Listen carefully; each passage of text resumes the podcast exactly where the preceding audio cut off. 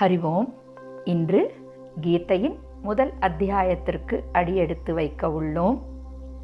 அதற்கு முன்பாக ஒரு சிறிய முன்னுரையை காண்போம். சாந்தமும் அமைதியும் தங்கிய இமயச் சூழலில் குருவுக்கும் சீடனுக்கும் இடையே நடந்த உரையாடல்களாக உருவாக்கப்பட்டதே உபநிடதங்கள். ஆனால் ஆரவாரம் மிக்க போர்க்களச் சூழலில் உபனிஷத்தின் சாரமாக திகழும் இந்த உயர்ந்த தத்துவமான ஸ்ரீமத் பகவத்கீதை அழுத்தம் திருத்தமாக பகவானால் கூறப்பட்டது. குருதிபாயும் கொடூரமிக்க போர்க்களத்தில் மனம் துடிதுடிக்கும் இக்கட்டான சூழ்நிலையில் சிக்கித் தவிக்கும் அர்ஜுனனுக்கு ஆற்றலுடன் போரிட வேண்டியதன் அவசியத்தை பகவான் கிருஷ்ணர் இங்கு விளக்குகின்றார். ஆம் நாமும் இன்றைய காலகட்டத்தில் அர்ஜுனன் போன்றே ஒவ்வொரு சூழ்நிலையிலும் போராடி கொண்டிருக்கின்றோம். நம் ஒவ்வொருவர் மனதிலும் இக்கட்டான சூழ்நிலை தோன்றும் போதெல்லாம் ஒரு மகாபாரத போர் நிரந்தரமாக நடந்து கொண்டிருக்கின்றது.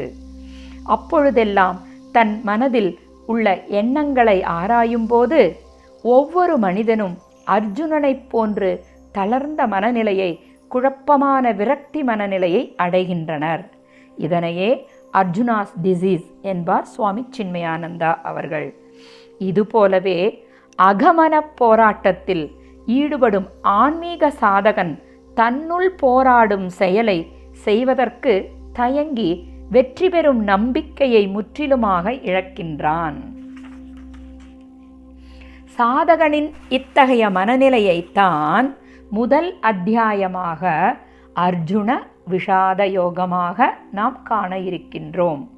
விஷாதம் என்பது குழப்பம் எனப்படுகின்றது.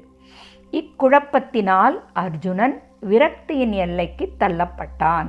இதனையே அர்ஜுனாஸ் கன்ஃபியூஸ்ட் ஸ்டேட் என்பர். ஆனால் அர்ஜுனனுடைய தர்மம் க்ஷத்ரிய தர்மம் ஆகின்றது. குழப்பமான மனநிலை அவனுக்கு தகாததாகும். எவ்வாறென்றால் வெளிச்சமும் வெப்பமும் சூரியனுடைய தர்மமாகும். இருட்டும் குளிர்ச்சியும் சந்திரனுடைய தர்மமாகின்றது. இவ்வாறு உலகில் உள்ள அனைத்தும் அதனதன் தர்மத்திற்கு ஏற்றபடி இயங்குகின்றது. ஆகையால் ஒவ்வொரு மனிதனும் அவரவர் தர்மமான இயல்புக்கு ஏற்றபடி வாழ்க்கையை நல்ல முறையில் நெருப்ப நெறிப்படுத்தி வாழ வேண்டியதன் அவசியத்தை சுட்டிக்காட்டுகின்றது பகவானின் கீதை உரைகள்.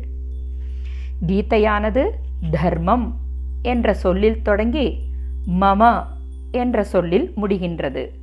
இதனை காணும்போது தர்மம் மம என்ற சொற்களின் சேர்க்கையிலிருந்து என்னுடைய தர்மம் என்ற பொருளே நமக்கு கிடைக்க கிடைக்கின்றது. என்னுடைய தர்மம் என்பதே பகவானின் கூற்றாகின்றது. கீதையானது வாழ்க்கையை வாழ்ந்து காட்டுவதற்கான ஒரு கையேடாக திகழ்கின்றது.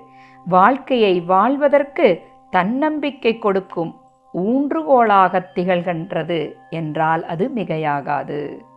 இனி முதல் ஸ்லோகத்தை காணலாம். ஓம் ஸ்ரீ பரமாத்மனே நமக अथ अर्जुनविषादयोगो नाम प्रथमोऽध्यायः। धृतराष्ट्र उवाच।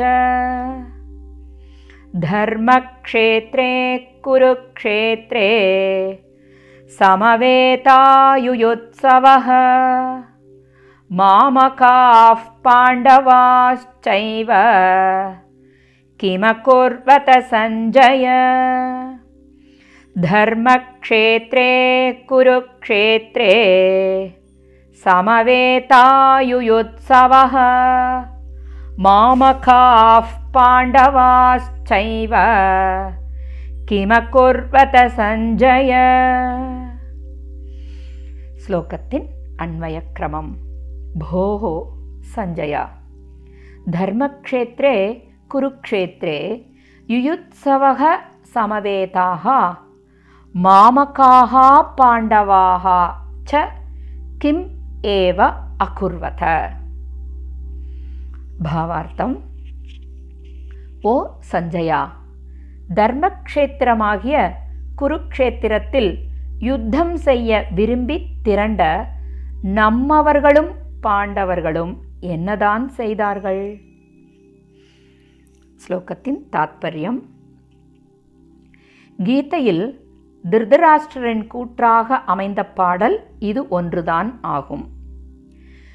குருக்ஷேத்திர போர்க்களத்தில் யுத்தம் துவங்கும் முன் நடப்பதை அறிய மமக்காரத்தை அடைந்த திருதராஷ்டிரன் என்னுடையவர்களும் பாண்டவர்களும் என்ன செய்தனர்? என்று சஞ்சயனை வினவினார்.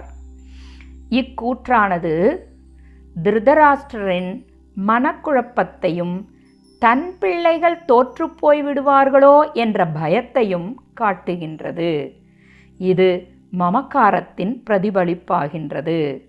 மாமகாகா என்ற சொல் இங்கு இதனை குறிக்கின்றது. ஆனால் விருப்பு வெறுப்பு அற்று ஓரம் சாராது நடுவுநிலை நிற்பவனுக்கே உள்ளதை உள்ளபடி கூற இயலும். ஆகையால் வியாச பகவான் சஞ்சயனுக்கு யுத்தத்தில் நடக்கும் நிகழ்வுகளை உள்ளதை உள்ளபடி காணவல்ல ஞானக்கண்ணை கொடுத்து அருளினார். இதல் இதுவே முதல் ஸ்லோகத்தின் கருத்தாகும். ஓம் ஸ்ரீ கிருஷ்ணம் வந்தே ஜெகத்குரும். ஓம் தத் சத்.